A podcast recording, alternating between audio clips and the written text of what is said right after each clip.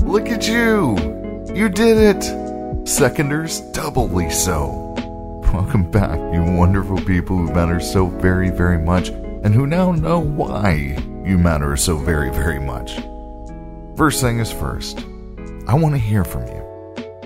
You're inevitably going to have parts of your life that relate to the concepts of the Laughing Matters that I would never be able to discover on my own. You're going to have things that seem so obvious after what you've learned that the rest of us are pretty oblivious to. Go to r/thelaughingmatters on Reddit and post them so that everybody else can learn from you, including myself.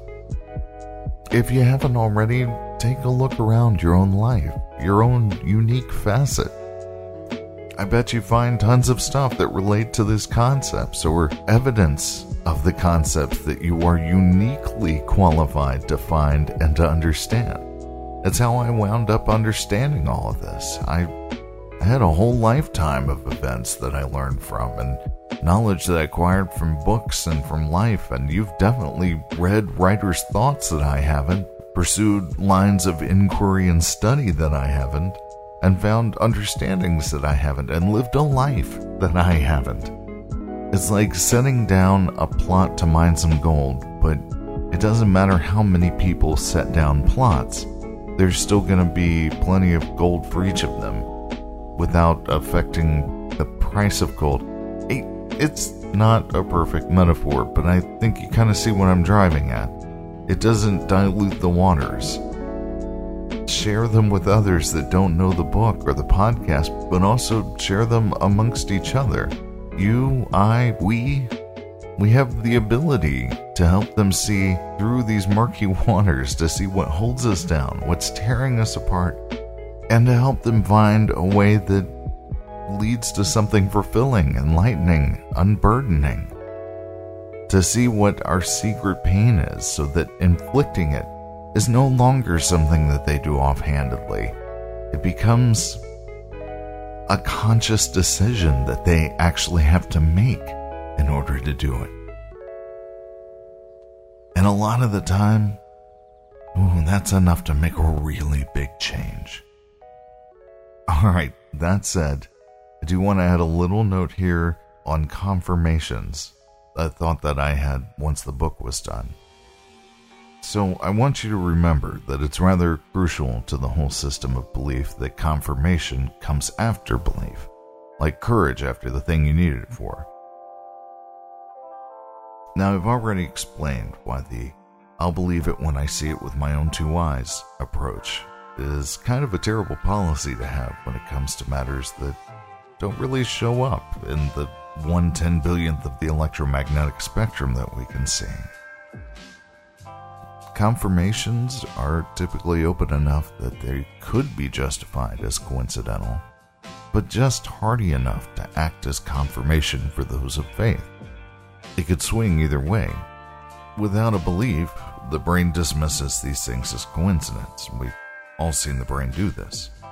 I'm sure you've seen some people out there that have done some serious mental gymnastics to resolve in their minds something that doesn't mix well with what they believe to be the truth of the category that this new information falls under. The brain needs things to make sense, and most of our brains most of the time, well, they're ready to sacrifice new information to the fires of coincidence or however it can land as to not jeopardize their intricate governing belief system that they've invested so much into. And that's why I found my love for theoretical physics to be so extremely helpful. My love for all the sciences to that point. Because the repositioning of new information that flies in the face of personally invested beliefs happens to both sides. Whether you have a belief that God does not exist or a belief that he does. But sciences, well, they hold the new information where it is, as it is, whether it supports the current belief or not.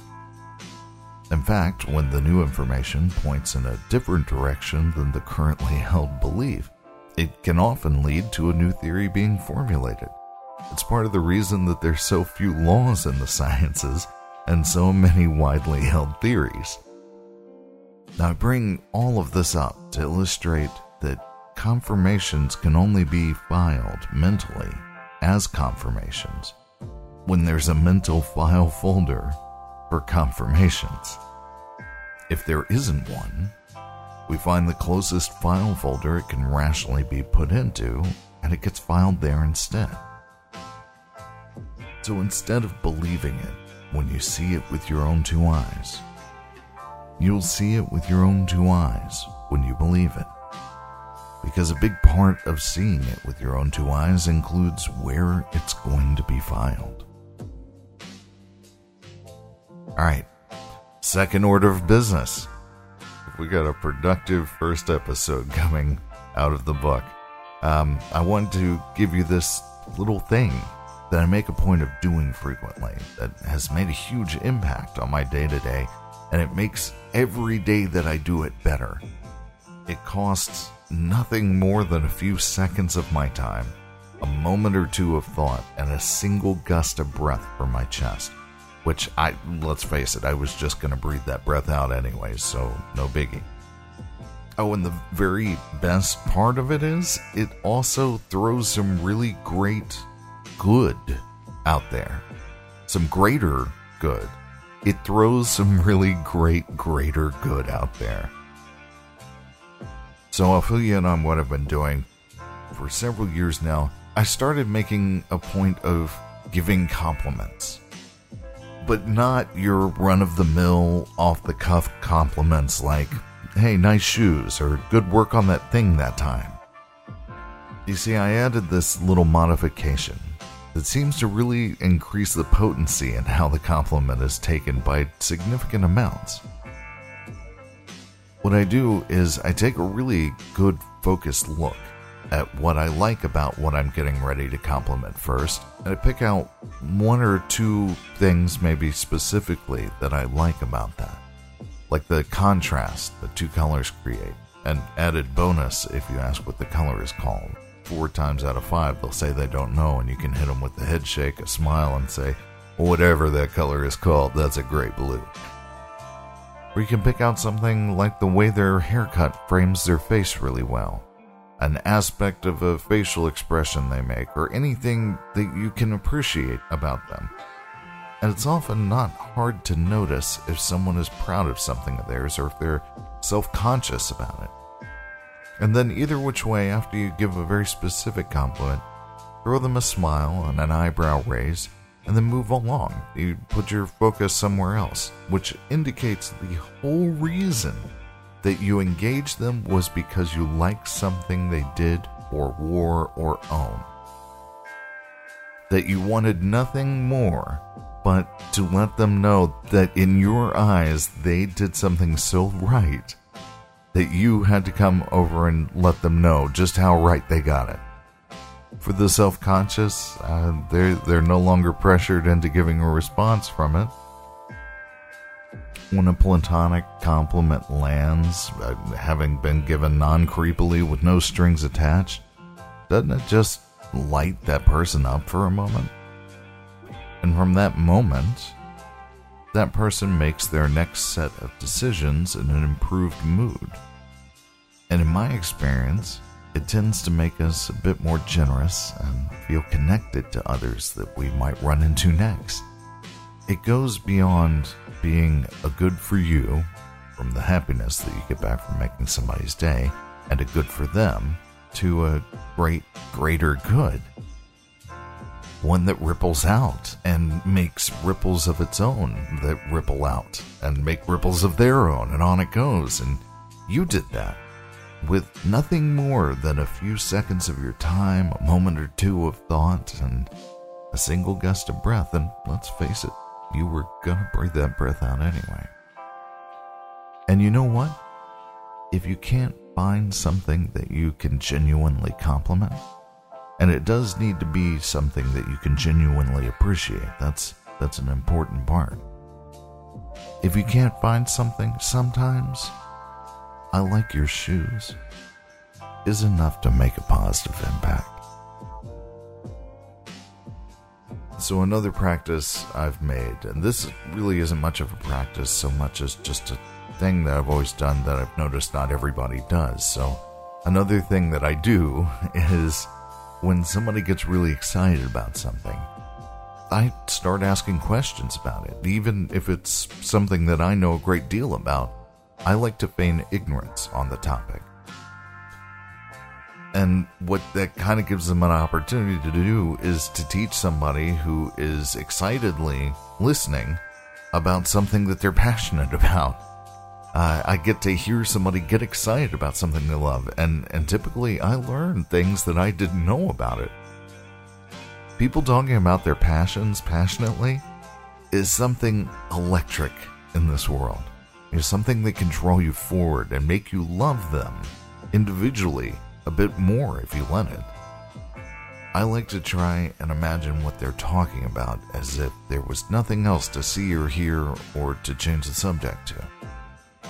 I try to paint mental pictures. I ask questions during pauses to try and flesh out my understanding and to fill in parts of that picture that I'm painting of what they're talking about.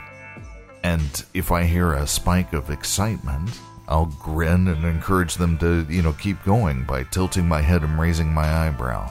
I guess curious amusement, you might call that facial expression. Sometimes it's just about them. I mean, isn't it fantastic when someone takes a genuine interest in something that you are passionate about? And sometimes, it's a little bit of a sacrifice, but a lot of the time, it turns into a rather wonderful conversation. Now, this is especially a great method if you discover that they have an opposing opinion to yours. They will respect your views significantly more if you respected theirs first and gave them an active listen. When you ask questions, let them be motivated by your want to understand as well as you can why they feel so strongly about whatever it is that they're passionate about. Go ahead and check your teacup. Dump the rest of your tea out so you can get theirs as it is. And remember two key things here. Listening and gaining understanding does not mean that you have to believe what you learn or understand. I've heard out several people who had completely opposing opinions, and I can understand why several of them feel the way that they do. But it doesn't mean that I believe what they believe. It just means I have a much better idea of where our beliefs differ and why. Instead of trying to show them the weak points in their argument and why they're wrong, I put the brunt of my effort towards trying to understand why they feel they are right. If you listened to my book prior to this episode, then you'll understand when I say I empty my cup first and try their tea as it is. The other key thing to remember, though, is it's their belief to have. Remember that. And their journey to reach their understandings and yours to understand yours. Don't attempt to sway them. Simply forge bonds over what common grounds you both share. And if they show interest in knowing your opposing belief, start your approaches from those common grounds. Build from them. It allows them to build their understandings of what you believe on sturdy foundations that they've already built.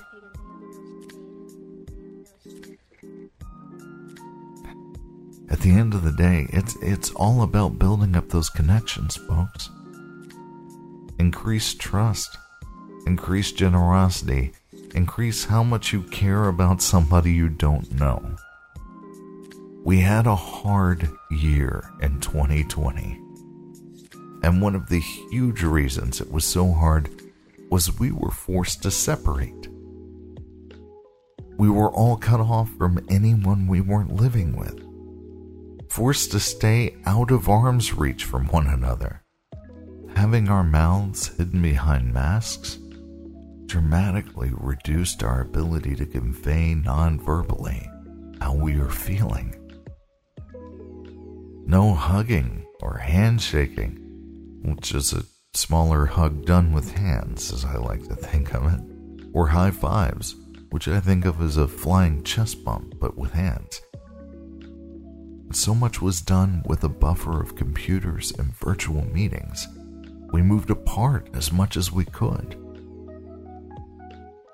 And I fear that our compassions will take a pretty nasty hit from that. So we need to flex that muscle, so to speak. We have to actively reach out and strengthen those connections. We have to find ways to do some good, to offer help and experience other people.